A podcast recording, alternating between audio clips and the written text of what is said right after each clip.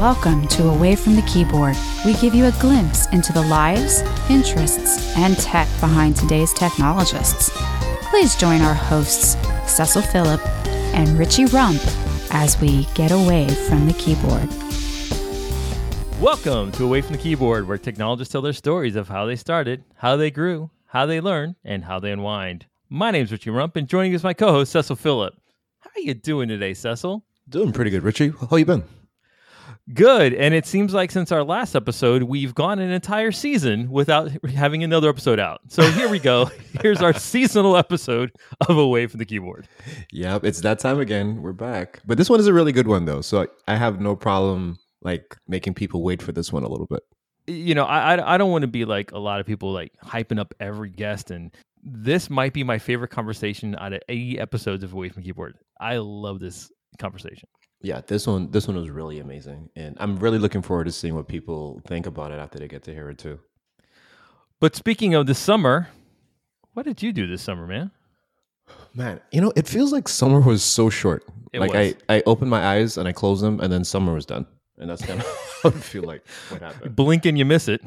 But um, this summer actually one of my first trip via plane. You know, ever since the pandemic started. So this is this is the first time that you know, we went to Texas, to Austin, Texas. That was really dope. Uh, my sister was out there, so hung out with her, saw some friends. I can tell you, I was like extremely paranoid the entire time. Like, I'm going in the airplane, I'm like looking at everybody, like looking at the seat, wiping everything down. I'm like, my son was with me. I'm like, don't touch anything, don't touch anybody.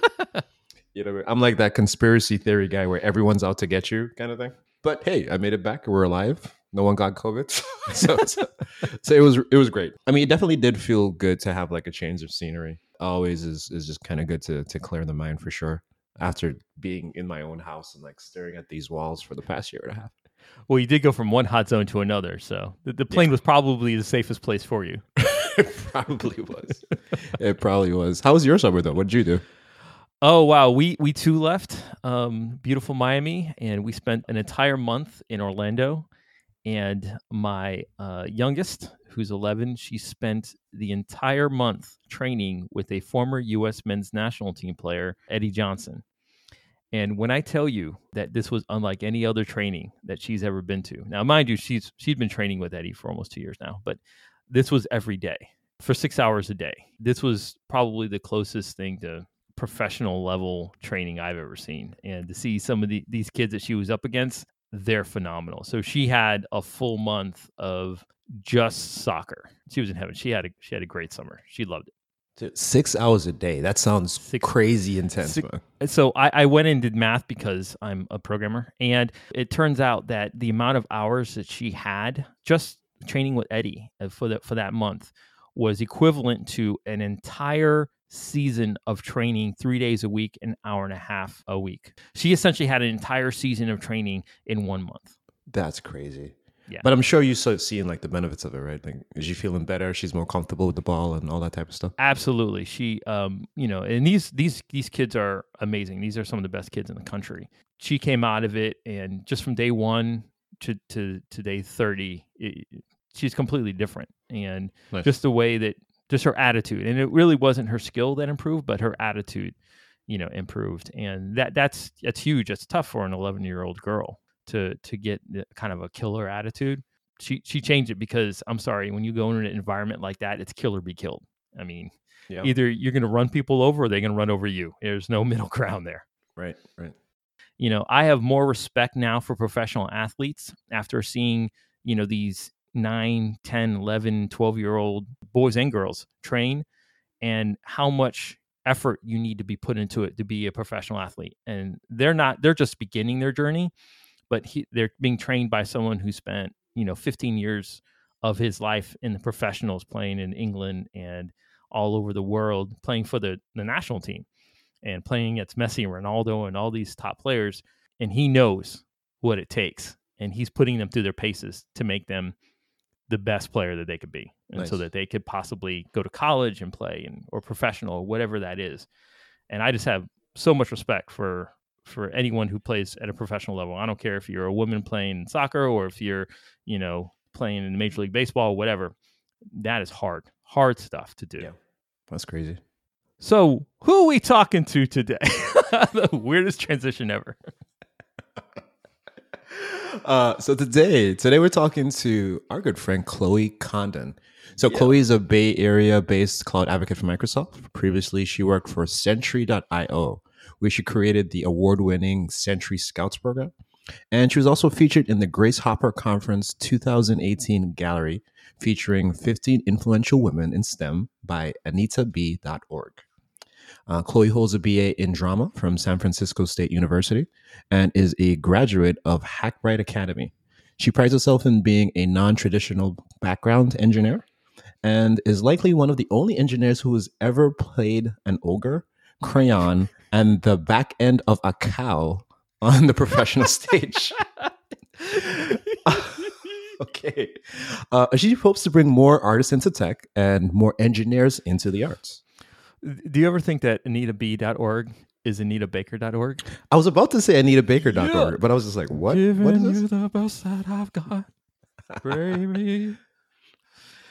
this episode was recorded on February 12th, 2021, and I'm so sorry it's so late getting to you guys. But now you have our conversation with Chloe Condon. And now, away from the keyboards feature conversation.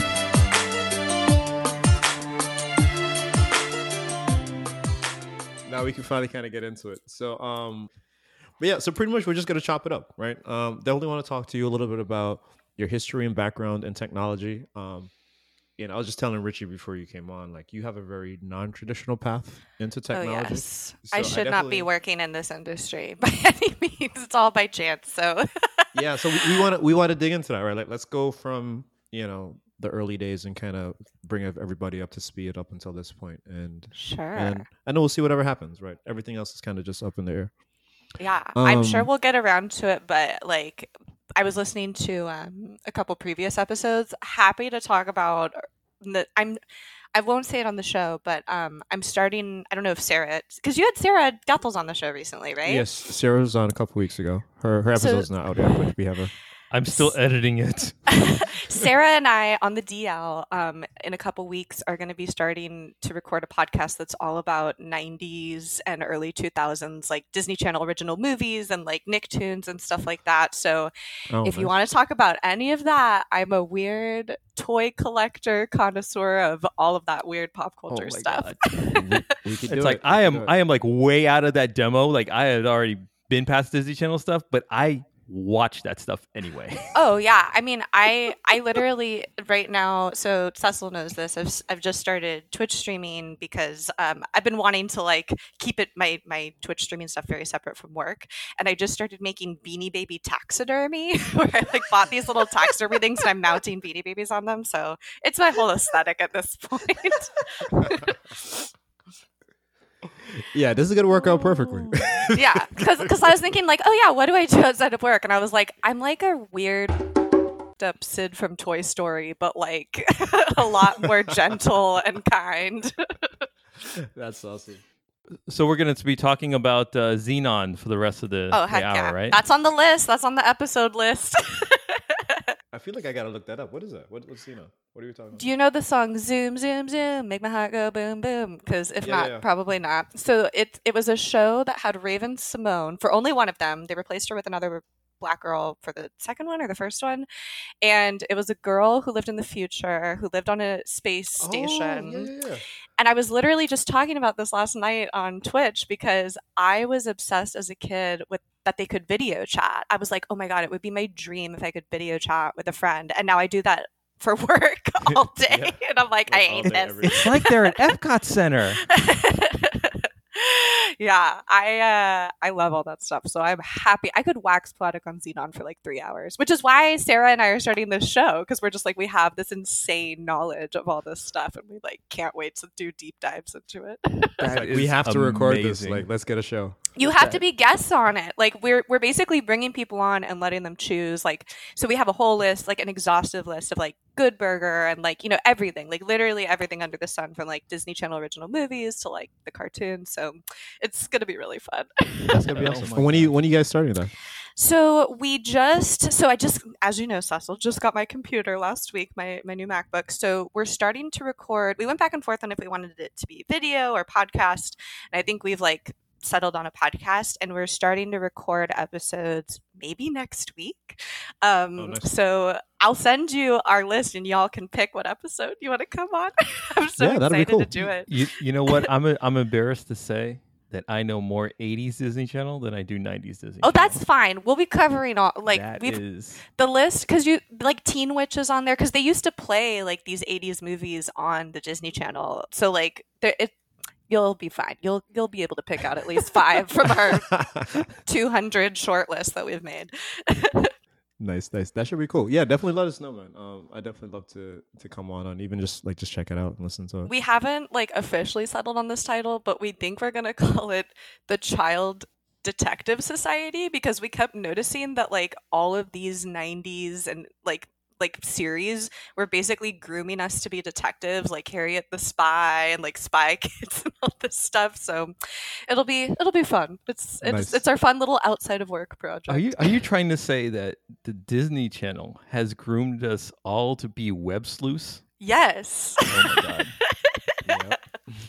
that's canon Oh my god. That explains so much. Yeah That explains like- so much. get a clue like I, like we've just basically went through our list and we're like wait a second there's a theme here like most of them have to do with being a kid spy and we're like that's the show You, you know, uh, Cecil, there's a hotel in L.A. named after you. You know that, right? Yeah, Hotel Cecil, but they say it the wrong way though. They don't say it the right way. They say Yeah. it's the Cecil, Hotel or It's something the like Cecil. that. And I'm they like, nah, just that's had- not me. and they just did a Netflix. They just released a Netflix documentary on one of the cases from the Hotel Cecil. I saw that. I want to watch that. I'm going to watch that tonight. It it's it's good. It, it does not go into any of the supernatural stuff that goes on into the in, into the, the history of, of the Hotel Cecil. It really focuses around just one case, and that's it. april and i are really obsessed with that stuff april can come back for a mystery hotel cecil episode oh, oh my gosh! I, yeah, I I mean I'm like true crime podcasts. I, I just I, I I just I eat it up. I just finished uh the golden state killer uh documentary pretty Oh. crazy. Also, really weird to watch it because you know, with my knowledge of kids television, like Patton Oswalt talking through the whole thing, I'm like, Remy, like, oh no. it, that was a really great doc, it, and it was one of those docs where you know you look at true crime and you're expecting, hey, you know, I want to you know, see who did it when, but that was really a heartstring Oh, yeah. tug, rip your heart out type thing because of the whole situation that went in, and then finishing his his his his uh, his wife's work. Oh man, mind Yeah. blowing. so nice when they solve it. I'm like, yes. I don't know. We'll probably not talk about it on the show, but it's worth mentioning that I was a dramatic reenactment actor on the show Disappeared back in college. so, like, before true crime podcasts were even a thing, I was reenacting them on Discovery Channel ID for people at home. Wow. Yeah, I've had such weird jobs, y'all. We'll get into it, but I've had some weird ass jobs. Well, why don't we why don't we start at the beginning then? Let's Like, do it. I thought we were already soaking in it, man. well, I feel like I feel like we fast forwarded into the future, but I kind of want to go did, back. we did. Well, we did. It was Xenon. It was, that's what it was. I could talk to people on my phone. So amazing. It's And I had, I drove, like, my, my first and only car I've ever had was a VW Beetle, a yellow one. And in Xenon, they only drove Beetles. So I was like, this is the future. Now, now, when you were 13, did you turn into a a, a, a, a mermaid? Merman. did- did that Merman. actually happen? Merman. Mer- person. 13th year. Uh, yeah, that's on the list. No, did not turn into a mermaid. That was Wish so that I terrible. had. That was oh, that was the worst. And it's got to be like the worst Disney Channel movie. A metaphor for, for puberty as done by Disney So Channel. Bad. Yeah, we're actually really interested. Like, part of the show that we'll be talking about stuff is we can't help but notice that most of the protagonists in most of these Disney Channel films were men, like going through things in like Smart Oh. Home and like, you know, so that's going to be the really fun part is breaking down like, we wanted to discover like, does it pass the Bechdel test? Like, is it like there's a lot to explore there because Sarah and I have an interest and and Cecil too in getting into like children's television programming because it affected us so much growing up. So yeah, it's kind of like part to share with the world, but part like a serious case study into how to make children's TV shows better. Man, even Yeah. even if you think about it, like uh, High School Musical, that was mainly all male driven. And it was very driven by like yeah i don't think it would pass the bechdel test i don't think that any women in the show talk to each other about something other than i haven't seen the new one though and the new saved by the bell is awesome and stuff so i like have hope for some of these new revamps but you know I I liked I liked the High School Musical musical. I, I liked it a Mhm. lot. I I I did. My my musical theater daughter d- doesn't like it, and I'm like, I don't know how. We're soaring yeah some of the songs slap it's true. It's true. there's some good tiktoks about high school musical now that i'll send along now that i know this about you richie i'm like got some You memes guys are to gonna be send like you. best friends. I swear. well, to God. well, I, I, you know, I, I, I too was was formed by Disney even early on by the the early an- animation Mickey Mouse cartoons and and movies and whatnot. Even to the point where when I was a kid, it's like I really wanted to work at Disney World. I mean, I that was my favorite Oh, place in the world is Epcot Center. same and so- same when I was in college, I was in the college program. oh my gosh, I'm so Yeah. jealous. See, I auditioned for Disney Cruise Line once. Wait, I should probably. Are we doing the show? Is this the show? Should I Yeah, wait let's- to tell the story? No, okay, because I used to. Um, so my dream was to work for Disney back in the day because as an actress, it's so rare to find a job that'll give you like benefits and like a full time job. Typically, if you're doing theater, you know, you need a job Monday through Friday, nine to five, because theater is only nights and weekends. So my dream was two different jobs out of college. One was this. It's so funny to think of like that this is like my dream, but I really wanted this job with Kaiser Permanente or Kaiser Permanente, which is a hospital slash like doctor's office out in California and other places, because there was a touring. It was like the actor's dream in the Bay Area because you would tour to schools eh, for field trips and do these like Nightmare on Puberty Street or like How to Eat Your Vegetables shows, and it's like, oh my god, this is a rap about how to grow up and how to go through puberty effectively. Like just the wildest job in the world but I wanted it so bad because it would mean I would be a full time performer with health insurance, with benefits, like a full time job. But I didn't get that, um, and and so then I, my other dream job that I wanted was working for Disneyland, and I auditioned for Disney Cruise Line once. I got really close. I was actually called back for Sid from Toy Story, which is really ironic because I take apart toys now and do a bunch of stuff with that um, but it's it's really funny because I, I didn't get a tattoo for the longest time because I was like that there's a strict strict policy for being a face character at Disneyland. Like you can't have any visible tattoos. You need a natural hair color. Um, you have to be a certain height. So I couldn't Yep. play certain princesses. I could only play you know Snow White and Alice and like Wendy the children because Yep. I'm five two. So it was it was brutal because you would walk, go to these auditions and they would literally walk down a line and type you out and be like, no, no, no, yes, no. so when when people ask me like, how do you deal with rejection in tech with like you know jobs or giving talks and stuff, I'm like, are you kidding me? Like this is nothing. like no one's telling me I'm too fat or too thin or whatever. It's it's nothing at that point. I swear that like because I I still follow a lot of um, women who are like the same age as me who kept doing theater because I I stopped doing it like five or six years ago. But I truly do believe had I stayed on the path that I was on, I would be unemployed right now because I would either have been playing Anna in Frozen Live at the Hyperion at Disney California Adventure, or I'd be working for Disney Cruise Line because all of those girls that I used to audition with like are, were are now out of work because of those things, and it's like, oh wow, like I made a good decision to give up my dream of being a princess, I guess. yeah, actually, I had that same conversation with my daughter yesterday. It's like, okay, what if what has everyone in musical theater been doing for the last year? Yeah. Well, it's it's crazy because I think before I got into tech, I didn't really understand how much like tech informs every single thing that we do. I think the biggest kind of takeaway from going to a boot camp and, and learning how to code and coming from an arts background is seeing all these ways that in the arts things are going to be changing over time. Like I think about VR experiences with live theater or even just the little bit of like IoT and light up things that we're seeing in with drag queens even or costuming right now. Um, so it makes me really excited to like be able to now have this knowledge and bring that to theater. But of course as someone who worked as an actor and my you know my dad is a director and my mom was a costume designer like my heart is just breaking because I know so many people. Like yeah. Broadway has been completely been shut yeah. down this whole time. Yep, right. um, and I think I just read something this morning that Disneyland is planning to be closed for another year. And I'm like, wow, like had I truly had I not made this career transition, I would be living at home with my dad right now, probably. Like but I don't. You could go to Disney World today. I know, right? or Universal for that matter. Oh my god, we are such a dumpster fire here. Yeah. it is. It is so crazy to me. Yeah, but I do miss theme parks. I actually that was like my early uh, rabbit hole, internet rabbit hole that I went on early in the pandemic. Was I discovered I had not.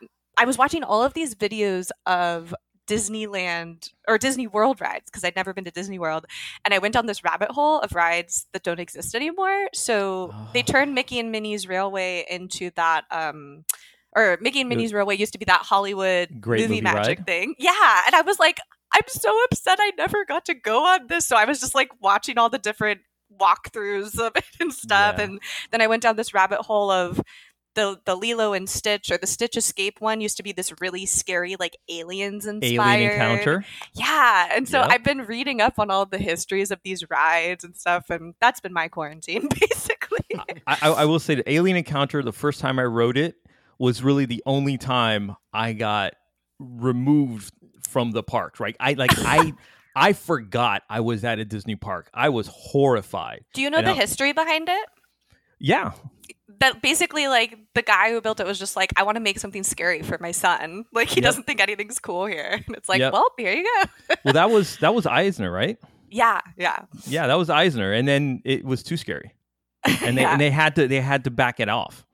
So they had opened up for like a few weeks, and then they had to back it off because it was too scary yeah it, i mean and literally it, it it it it was horrifying. I mean i had to like halfway through because they the lights are all out you you feel the breath on the back of your neck they nope. had the, the binaural sound eh, you know so you could hear the thing up above you you could hear it behind you. Um you know they had the the blowing of the hot air on the back of your neck. I mean it was I actually told myself, I'm at Disney World. I'm at Disney. World. I'm at Disney World. And it's okay. It's okay. It's okay. There's no yeah. place like home. they, they, they, they, you know, at the end, they sprayed water on you like it was like the blood oh, of the. No. I mean, can you was, imagine that and now, like in the middle of a global Panera, like yeah, know, having, right? like water being sprayed in your face. Oh my god! and, and the other cool thing about that ride that I always found is that they had um, audio that it made it sound like the audience. Oh like, my gosh! Like someone, you know, they you show the alien. Yeah, like, like people ah. screaming in in other yeah. parts of the theater. Yeah, and it was audio and actually played. It's like it's my mother-in-law, you know, just to l- lighten it up a little bit, you know. And so when they sprayed it at the end, and it's like so, you know, you hear the audio in the back, like it's someone behind you saying, "My mouth was open," you know. Yuck. So they, they they tried to lighten it up, like remind you, like, oh, we're at Disney World, haha. But it, it, it, yeah, the first time, it, but really that was a one trick pony, right? So you sat down, you got horrified, and then go back again, and it kind of lost all the, all the luster, right? So you write it once, and that was it. Yeah. That's kind of like every horror thing, right? Like once you know yeah. what's what's coming, you're like, oh, okay, this guy's gonna like breathe in the back of my neck. There's gonna be wet stuff yeah. and hot air. Okay, I know what's happening, right? So it kind of loses like the punch a little bit. I would have been so scared. I was like so fascinated and scared by aliens as a kid that I don't think I could have handled it. Like I thought Mars Attacks was a horror movie until a couple years ago. and I watched it and I was like, this is a Tim Burton film and it's a comedy? Like I've been living my whole life being terrified of this film. Sorry, I've turned your sh- I've turned this into a, a I've turned this into my show, a nostalgic I mean, it kind of is your show, right? yeah, it is your show. It's whatever you want it to be. I mean, you want to talk more about Lemonade Mouth? I'm all for it. no, So that's totally the good. point, though. Like, we want you to come on and kind of just like give us like the Chloe experience. You know what I mean? Like, whatever that looks like. Yeah, yeah. Okay. Well, It looks like an extinct Disney attraction. it is. I'm just a database of extinct Disney facts and It's, Nickelodeon it's facts. rocket rods. It's what it is. Well, it's like it's so important to me too because I think about how much all of this stuff influenced me into the person that I am today. And I look at what's on TV now, or not even just TV, like YouTube, right? Like Cecil and I have talked about this a lot. I don't have kids, but I have a lot of friends with kids. And back before the pandemic, I would go over to their house and they would like just put stuff on like Baby Shark. And I'm like, what is this? This is like, why are we showing this to our kids? So um, I have, I feel this big responsibility to cre- somehow be, I want to somehow be making decisions and creating content that kids can be consuming, specifically when it comes to STEM, because the whole reason that I'm even here is um, I I heard a talk at Google when I was working at well, let's see, should I start from the beginning? Maybe I should start from the beginning to give like the full picture. Sure. Let's, let's Yeah, Does let's that go. make sense? Okay. So I um I grew up in a theatrical family. Um, my dad is a playwright slash director, and my mom was a costume designer and graphic designer. So I, I grew up in the theater, like was always in the casting room, was working the box office, was in the you know costume room. Um, that was my life for a really really long time, and I went to theater camp every summer, and I really really like wanted to be an actress. Um, and I had my blinders on pretty much. I, I ended up going to a performing arts high school, um, and I, I my mom died when I was in college, so my grades were not great, and I didn't really have anybody in my life to come to me and say like hey do you know how much you're going to make as an actress? Do you know what this lifestyle is like?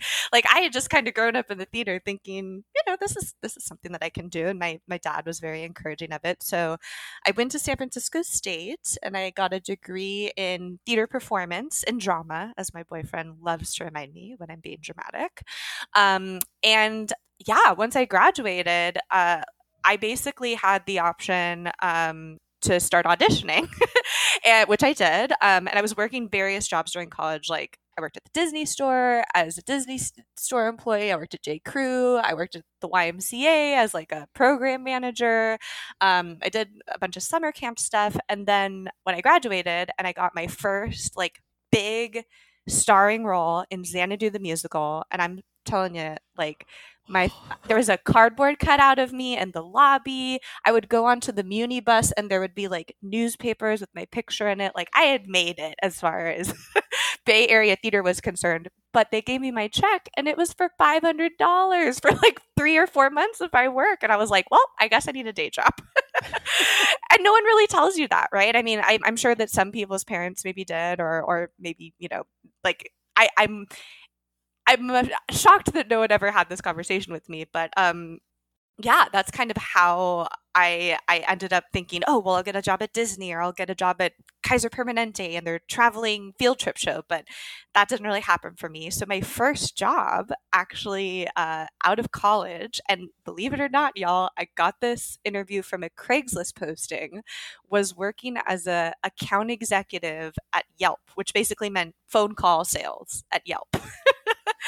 and um, so I was cold calling people. So I was working by night, like it was a very like Superman complex thing because by night I was like performing to standing ovations and all this fabulous costume and makeup, and by day I I was like crying in the bathroom because I was having to sell, and this was Yelp pre IPO too. So it's like, hi, would you like to buy a subs- uh, you know some uh, a premium Yelp account and I had Kansas City as my location and they'd be like, "What are you talking about? What's a Yelp? This is illegal. You can't have a website for us. Like we didn't make this." And I'm like, "Oh, actually, if you just take a moment and sit down at your computer." And they're like, "We're a lemonade stand on the side of the road. Like, what are you talking about, lady?" um, so, but that was my first intro to tech. Like, I had worked in you know nonprofit and theater stuff my whole life, and I y'all when they were like, "Hey, you can take any sandwich or deli meat that you want from this fridge, and here's some free Lacroix," I was like excuse me? Like you're giving me free food? Because in theater we were lucky if we got a slice of pizza at rehearsal you know? Like we were barely if you've ever worked in the performing arts or the arts in general there's just like not a lot of funding for it. So just even getting that very small taste of like the tech world. I mean, we all work in tech. We know like how many freaking free tote bags and shirts and mm-hmm. things that we get. But like, I, you know, uh, when I was in this industry, I felt like Annie in Warbucks Mansion or something. I was like, all of this is free and I can drink this water and like, you're not going to. So that really kind of sparked something in me. And I worked literally every technical job you can think of other than engineering. I was an office manager, I was a recruiter, I worked as I worked in video game customer support for 2 years at Kixeye, working in VIP customer support, so like people who spent over $30,000 on a Facebook game. So like I did everything but engineering for the longest longest time and it wasn't until I was working as an executive assistant to John Battelle, who was running um, NewCo, which was this really cool company that basically did conferences in the city versus like in a conference venue. So like NewCo event in, you know, Silicon Valley, instead of like going to a conference venue, you would like go inside the startups and hear like different talks. And for this particular one that I was just tagging along for as an assistant, um, I got to choose a couple talks that I saw that day. And there was one at Google. So I was like, oh my God, I got to go to the Google campus because, like, I got to see what this is like. and of course, it was in the most boring building on the Google campus. But the talk was all about getting young women, specifically, you know, uh, teenagers, preteens, kids, interested in programming by adding more female characters to like Disney Channel, Nickelodeon, just pop culture in general. And I was sitting there and I was like, okay, interesting. You know, where was this when I was a kid? Um, and I started thinking about it, and I was like, the only female influence that I had in the engineering world was Gadget from Chip 'n Dale Rescue Rangers. Oh, yes. And that's a problem, right? Because that's a chipmunk and it's a cartoon. like there are no women in STEM that I could have even just like been like, "Oh, is that something I can do?" Like it's so true, right? So I go home and uh, my boyfriend, who I had just started dating at the time, uh, has worked in this as an engineer in this industry a long time. And I kind of lamented to him, wow, my ship has sailed. You know, I wish, because I was furiously Googling girls who code in this talk, going like, is this, you know, am I too old? You know, and I was like, oh my God, I wish that I'd learned to code. And he was like, you know you still can right like there's online resources and it literally y'all i didn't even know. I, I had no exposure to engineering. I didn't even know what engineering really was. Um, i just knew it was like these guys that rolled in at like 11 when i was an office manager and they wore a lot of patagonia. Like they were nice but i didn't know what the heck they did on their computers. So that is why I am so like loud and proud and obnoxious about my background and about getting other people into this industry and specifically passionate about children's um, entertainment that involves you know characters that don't that represent like you know people real people doing stem work because i certainly had no idea this even existed. Like i shouldn't be working in this industry. Had i not been in the right place at the right time i do not think i would be working at microsoft in a senior role by, by any means. But um, it was just it was the right timing, really. And I was in the right place at the right time. And I'm so glad that I found it. But I don't want it to be hard for anyone else. I want people to know that this is an option for them a lot earlier. So as you're as you started like getting into technology, like how much of your previous background do you think influences like the way that you work, the way that you communicate, like the types of projects you work on? Like do you bring any of that creativity from your theater stuff into like your technical work? Yes. And sometimes it gets me in trouble, and sometimes it is a fabulous success. Um, so I think for me, a big light bulb moment. So I should also say I skipped a big part, which is um, after. So right after I saw that talk, I started learning how to program, and then inevitably started getting Facebook targeted ads for boot camps because those were big and hot and new back in 2015, 2016. And so uh, I went to Hackbright Academy, which is this all female software engineering boot camp in San Francisco. Um, and I had this light bulb moment in the final week of the program where basically hackbright you you learn javascript and python and it culminates in this final project um, that you present you know we'd had a, a demo night and like a family and friends night where we'd present it and everyone in my cohort was so nervous to give this presentation and i was looking around everyone's like what's wrong with you you're like you're not sweating and i was like what are you talking about? This is the best, easiest part of the program. Like building this was hard. Talking about it in front of people, uh, that's easy. But that was a huge epiphany, right? Because I realized, oh, like most people in this industry hate public speaking and they hate being on camera and they really don't like to be in the spotlight. Um, but this has been my whole life up until this point. Like I was 26 when I went to Hackbright. So that really kind of showed me like, wow, like this is kind of a superpower in this industry. Like I'm able to communicate things. Like I may not be the most technical person, um, but I'm able to communicate and and uh, explain very difficult concepts to people in an entertaining way.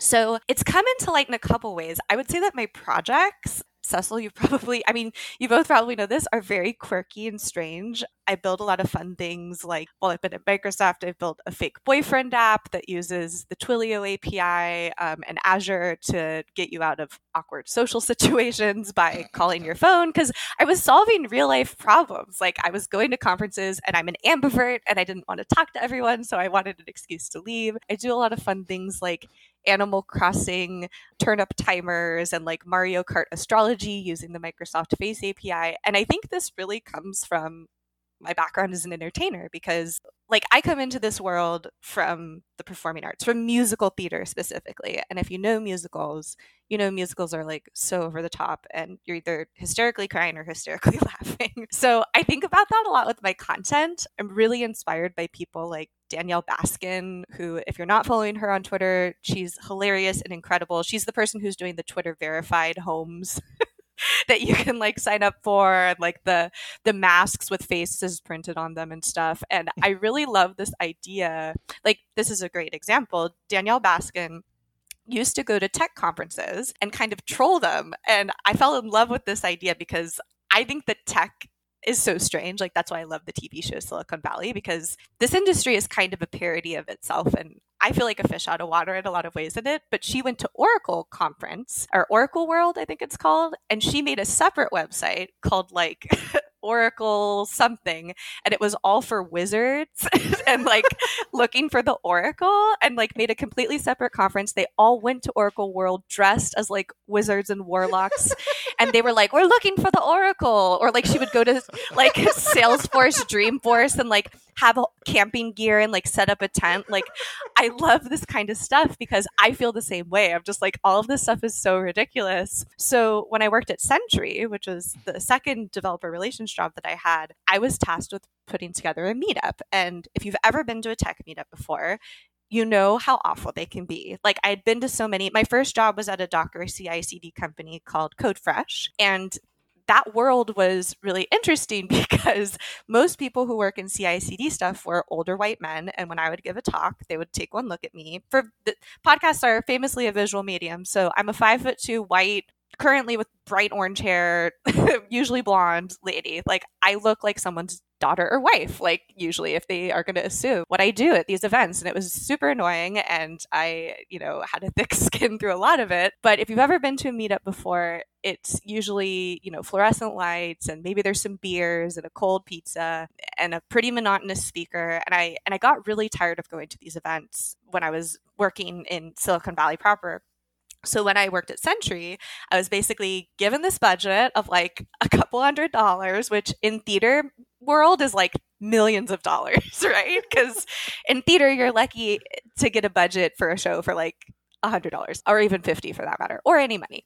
So i basically was tasked with making this meetup and i was like let's make it fun. So i made it camp themed. We made it we shot a commercial for it and the whole point of it was it was gamified. So we called it the Sentry Scouts and everyone had commemorative patches and stickers. We had 12 during the year so you would come each month would have a theme. So we'd have open source or devops or arts and technology and my whole thought process with it was if we make something fun that people enjoy, like almost like a show. So really, I was just buying props and set pieces. You know, we had uh, really like people were like, "How did you think of this?" And I'm like, honestly, it was pretty simple. Like we just had like a chocolate fondue place where you could like have marshmallows and like we had like spiked chocolate and Girl Scouts would sell Girl Scout cookies at it. And it was people thought like, wow, this is this crazy endeavor that you've done. And I'm like, no, I literally was given a couple hundred dollars and thought to myself, how can I kind of gamify this and make this more fun. And when I look back on it, that was a show. Like that was a whole performance. Like we'd have to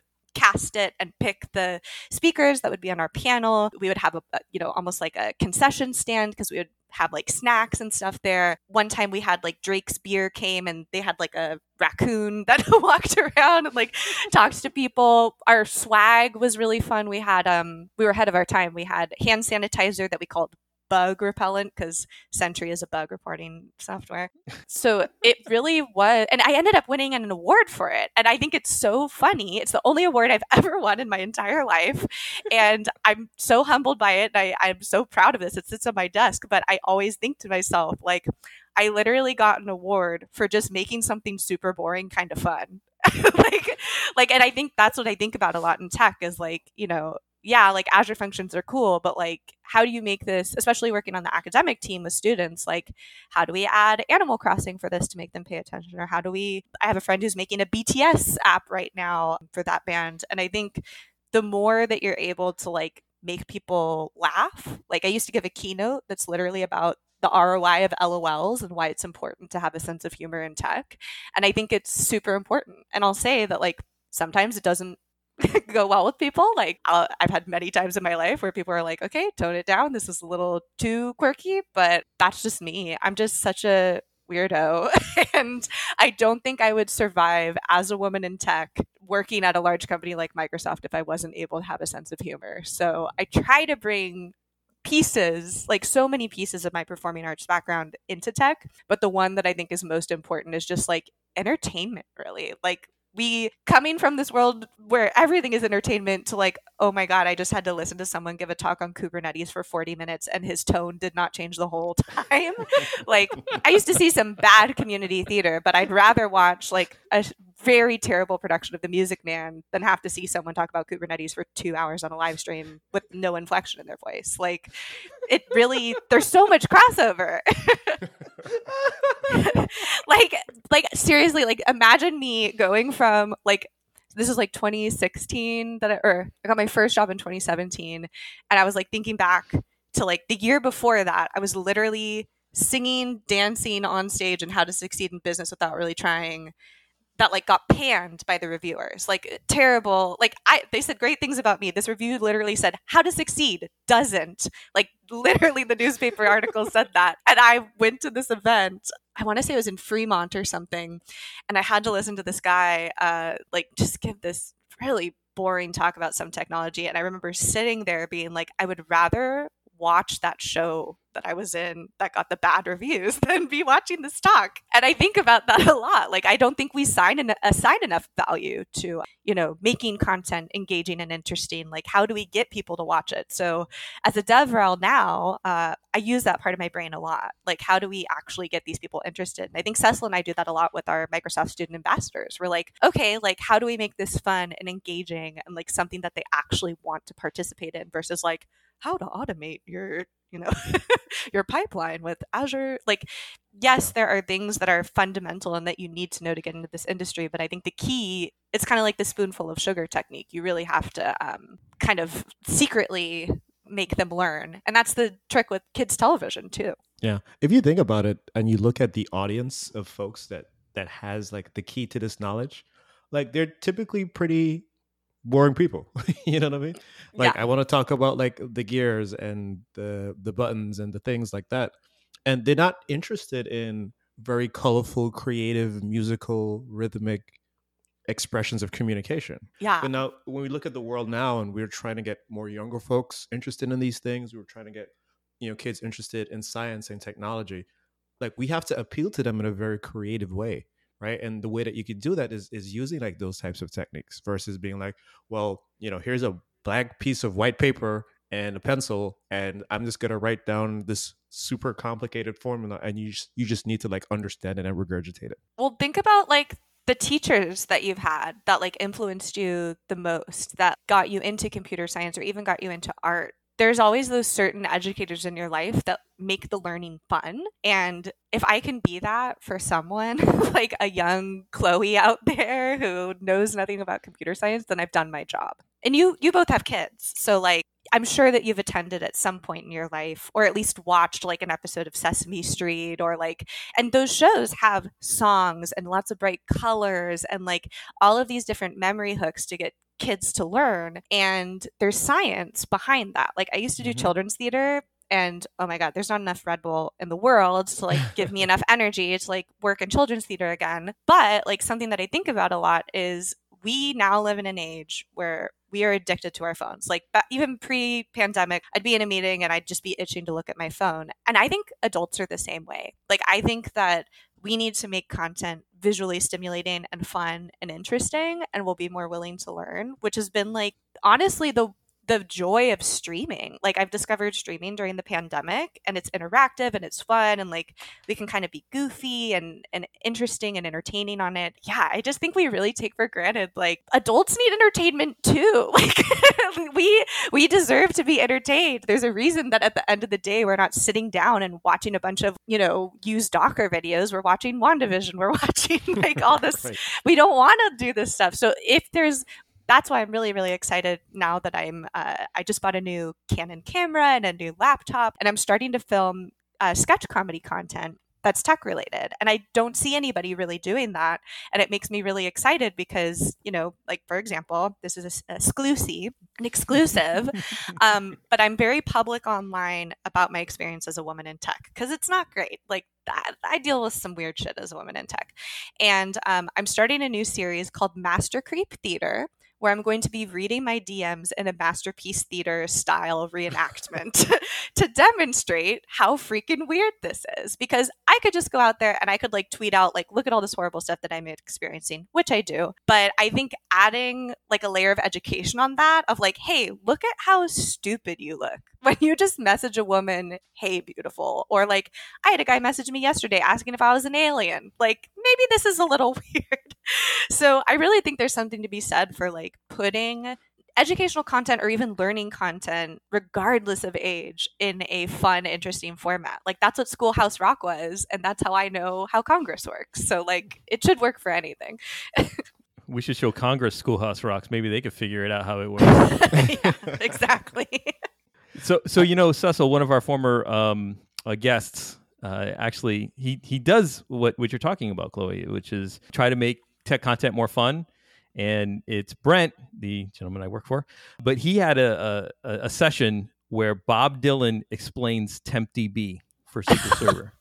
And so he would have the wig, he'd have the, the harmonica, and Oh he would talk like. Bob Dylan the entire time. Yeah. I love that. Well, Yes. at first I thought you meant because there was I forget who it was, but do you remember early in the pandemic? I keep calling it the Panera. Earlier in the pancetta, um, I want to say it was. Oh my god, I don't remember what company it was, but someone, some company for their conference.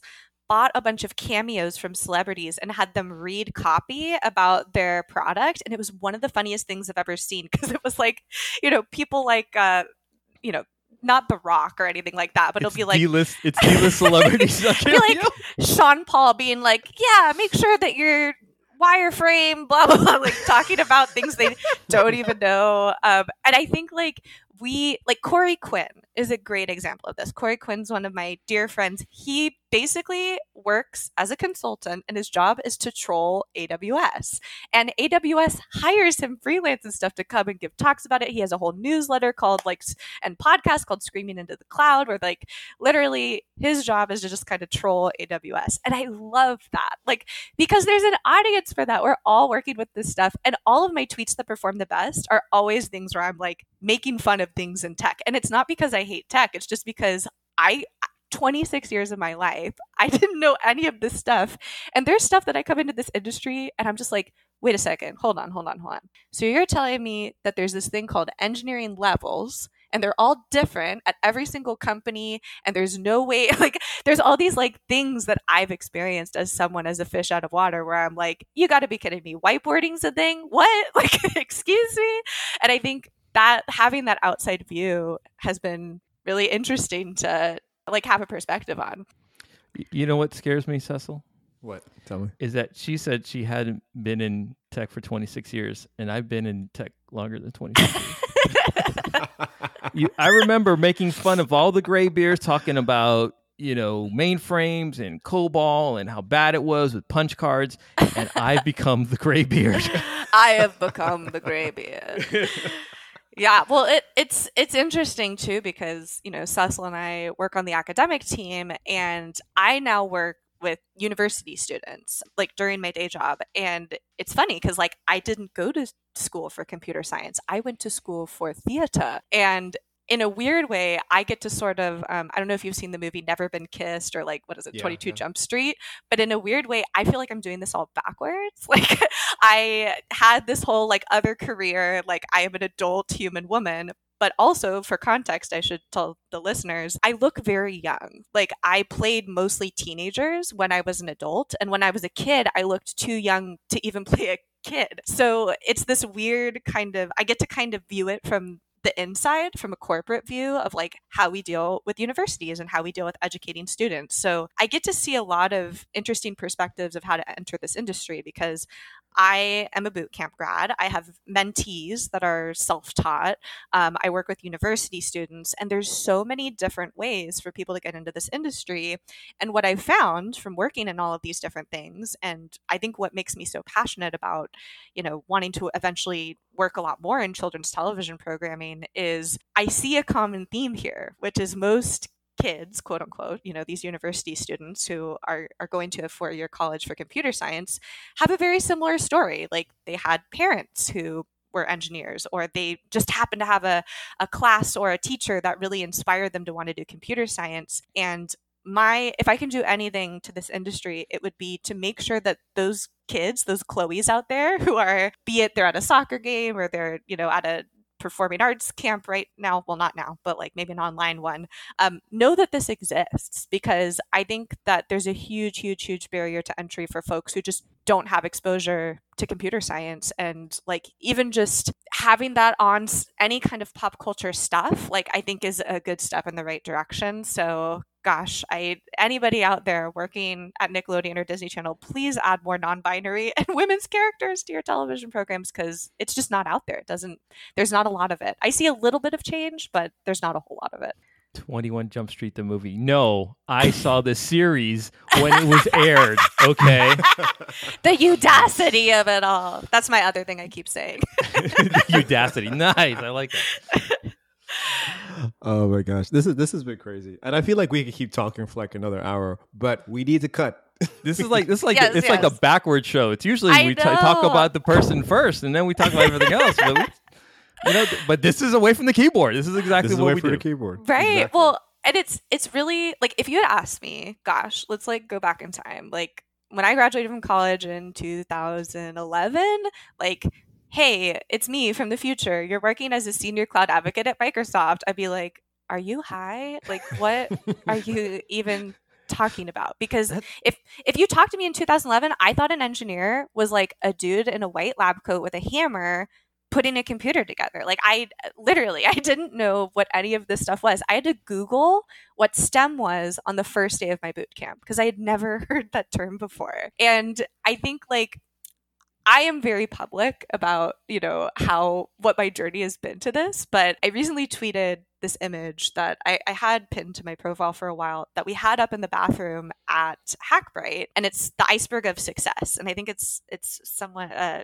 an illustrator, something Duckworth um, made it, but it's the tip of the iceberg, and it's like what everyone sees, and it's like the accolades, the success, the promotions, blah blah blah blah blah, and then like the bottom of the iceberg the failure, the discipline, the rejection, like falling on your face. And, you know, I, am sure a lot of people online get really annoyed with like how loud and proud I am about coming from a boot camp and my non traditional background. But I do that because I have so many people who reach out to me all the time who are like, I found you on Twitter, I found you on YouTube or whatever, and I am a dairy farmer who's like learning how to code. The more that we can show people they can do this, because I'm super privileged. I have a boyfriend who works in this industry who has helped me, like, as a mentor to get me to, like, if I didn't have that guidance, I would not be here. And so if I can somehow open that door a little bit wider and like help people come in, I'm like, please, please, like, we need more quirky, weird, strange people working with me in this industry. My dear friend Lorena, who uh, I've been streaming with on Mondays. She just graduated from Hackbright as well. She is a professional Ringling Brothers Barnum and Bailey circus clown who traveled the world by train and like worked as a clown professionally, lived in Japan as a clown, and is now trying to get her first programming job. And I think about the people like that who are like, they've had a completely life, different life before this. Like, how do we, how do we get these people in? And so I just love going down these tangents of like, what got you here? Like, I'm always shocked when I, I mentor a lot of non traditional background folks and there's so much rejection because recruiting software or recruiters or someone sees their resume and they're like, what the, okay like they would look at my resume back in the day and be like okay disney channel or disney store employee j. Crew employee you were a children's birthday party entertainer for a couple years you worked at the chinatown ymca what are you doing here? Like what's what the heck is going on? And i think what what i would love to see change in the industry is instead of getting rejected that people are bringing these candidates and being like okay circus clown turned engineer tell me about this because this is weird and I love it and like how do we like that's how it should be but we've got we've got some ways to go with that I think but um I hope to help with that a little bit.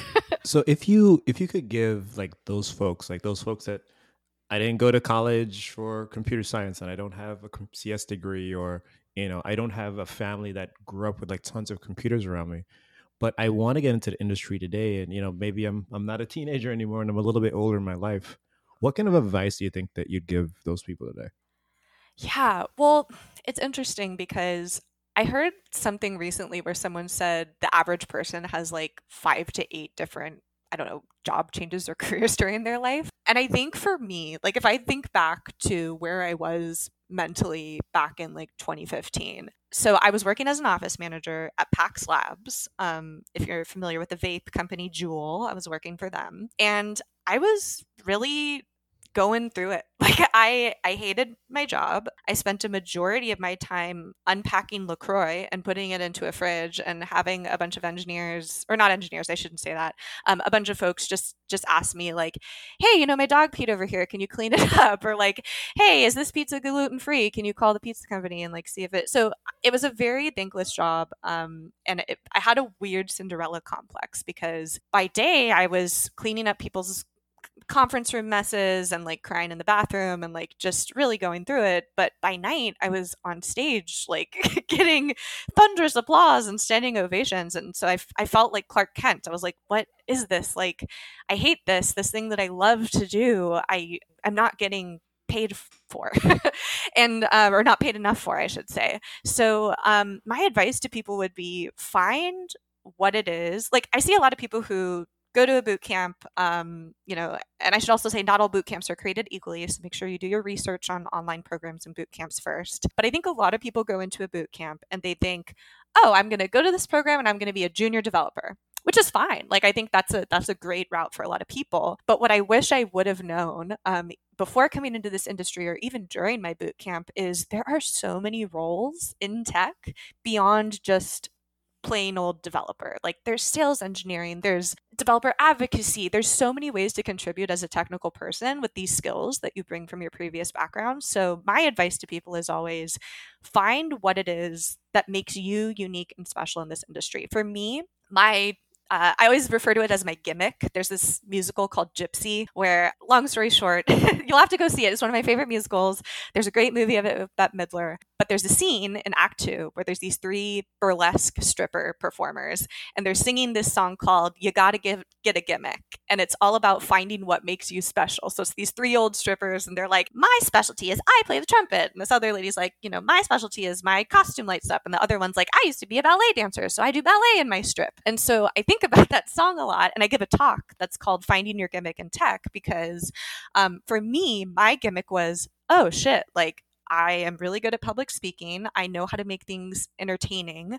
Um, I I have this marketing background, kind of, from having to market myself as a, a entity and as an actor. So as soon as you find like those things. I think most people's path into DevRel is very different. They work as a developer for many years and they start doing more um, community work and talks and you know content. They kind of wake up one day and they discover they're a DevRel. But again, like I was super, super lucky and I learned what developer relations was, and that's where I made my entry into this industry. But I would encourage anybody looking to make a career change to think about like, I think the tendency is always, okay, I'm leaving my life as an actress behind, or I'm leaving my life as a dairy farmer behind, or I'm leaving my life as a clown behind and never looking at it again. But really, like, you can utilize those skills. I think my mentee PJ is a great example of this. Um, I've been mentoring a high school teacher who's looking to um, get their first job in tech. He actually has one of his final interviews today. I think just taking those skills, like you are an educator, you're a high school teacher, and you have to make concepts interesting and engaging for these kids, like Great Gatsby and all this stuff do that in tech. Like translate that to tech with you know whatever it may be an api that you're selling for a startup whatever it is. But the my my advice would be I would want to discourage people from totally eliminating their previous life. Like that's actually kind of your superpower in this industry. Because if you're coming into this tech as a junior dev at 26, like I was, it's not like you're some intern who's never had a job before. Like, and that's hard to communicate to recruiters too. Like, I'm not some fresh faced, like straight out of college kid. I've worked in the corporate world. I've worked, you know, in this industry per se, but really what you need to do in your cover letter, in your resume, in the way that you present yourself and introduce yourself to people or even talk about yourself is highlight those skills. Like kind of be like, hey, yes, like that this is how I sold myself as a DevRel when I was first interviewing.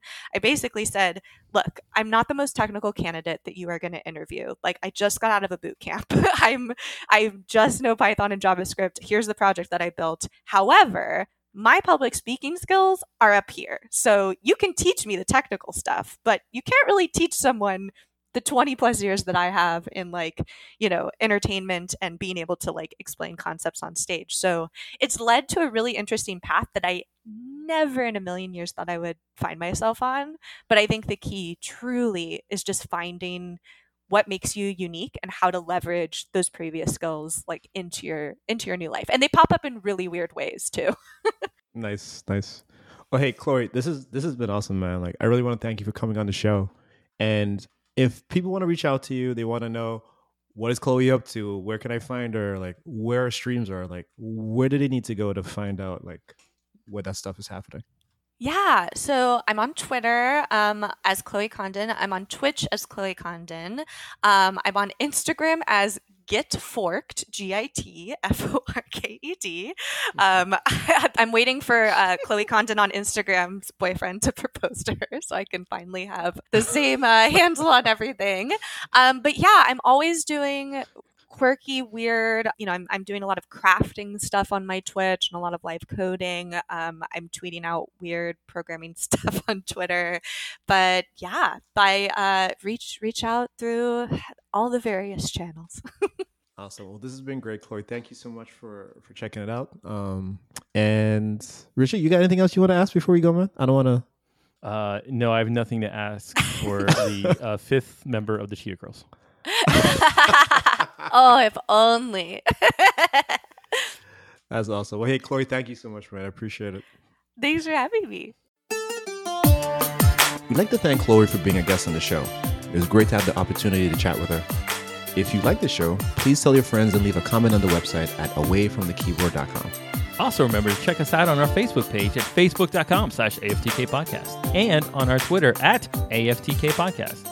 You can follow me at Twitter at Jorriss, J O R I S S, and Cecil at Cecil Phillip. You can subscribe to the show via the website, SoundCloud, Google Play Music, or on iTunes or the podcast app, whichever one they're doing this, these years. And next, on Away from the Keyboard, we'll have Adrienne Tacke. And Adrienne, I think, still works at MongoDB, where she's a developer advocate also. So this should be a really cool conversation with her as well. It was a of, it wasn't should, it was, it was good. I enjoyed it.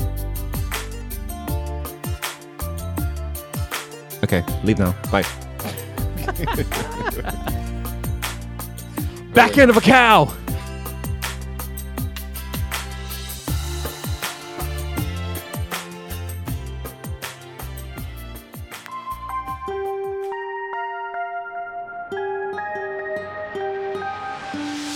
We want to thank you for listening to Away from the Keyboard.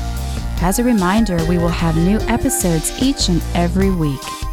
You can interact with us on Twitter at AFTK Podcast or at awayfromthekeyboard.com. Hasta luego.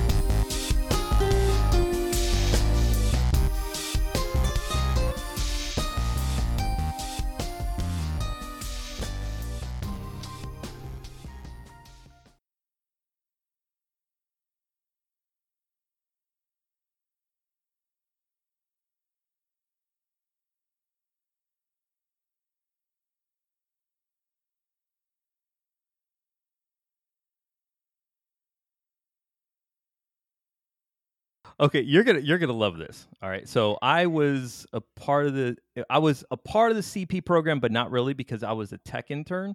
So it was like this joint venture with them. Um, so I didn't work in the park. I worked backstage. I Okay, worked in- yes. I worked actually at, at headquarters at Team Disney. I should also Um, say I did my first job ever was working at the Disney store, so I'm very familiar with backstage, box Yep. office, cast Yep. member.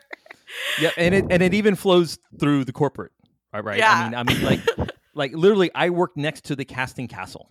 There's big words out there, casting, and it was a literal castle. Okay. Oh my gosh. uh, and that that was my my first summer there. That was my we were building an HR system for casting. So I got to go over there all the time. I, I got to one of the uh, the HR, um, like the head of HR. Her um, her daughter was one of the the tech people. Went around and helped fix PCs and stuff like that. And so I we actually took all the interns and, and just stayed at her uh, her beach condo like one weekend. It's like yeah, let's just all go out. I was like okay yeah Ah, the casting castle. Oh yeah it was crazy um but here's but but here's here's my and this was back in uh this was back in 90 i want to say 96 so this is right before the year before they did the pink castle Oh, the which they should have kept is the best castle. are you, I, I i'm gonna hang up now because you are so so terribly wrong You- do you know the guests the, the guests were just so it's like i saved up for 10 years to come to disney and i want to get a picture in front of the castle and it's a cake and so many and they had to comp so many people it was oh ridiculous. Oh my god.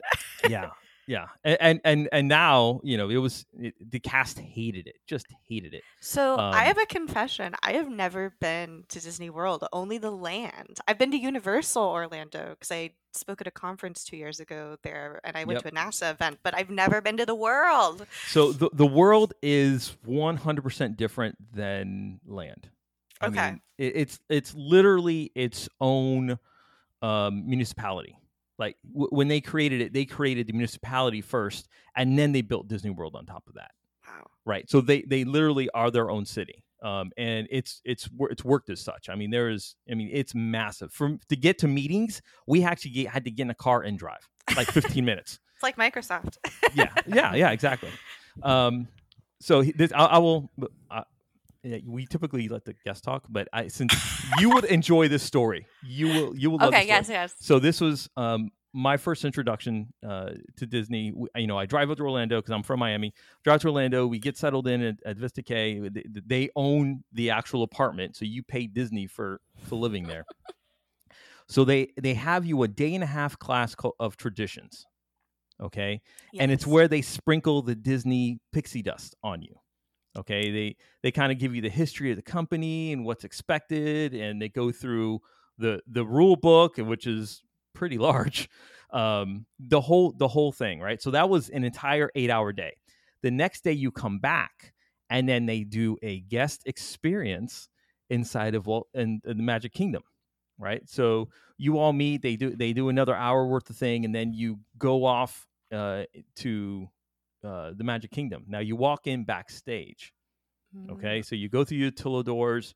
You you you go in, and then we walk around. Had to take our name tags off. We're all wearing ties. Everyone knows we freaking work there, right? so we're walking around, and they're explaining. We ride a ride, and right, and we're talking about, and then they're showing all this other stuff, and then we go for lunch. So we go downstairs, right? So downstairs is the first floor of of Disney World. They don't have that at Disneyland. So it's where all the tunnels are, and it's how people get from one place to another in Walt Disney World. So we go into the cafeteria there, and we go by the character zoo where they they they're they're getting dressed for all the characters, and they're they're doing all this stuff. And so I go and I get my my lunch and I pay for it, and I sit down and I look up, and Cinderella is straight in front of me, straight in front of me, and I'm like, oh my god. And she has she has um half of her dress off right so the big poofy part is gone Great.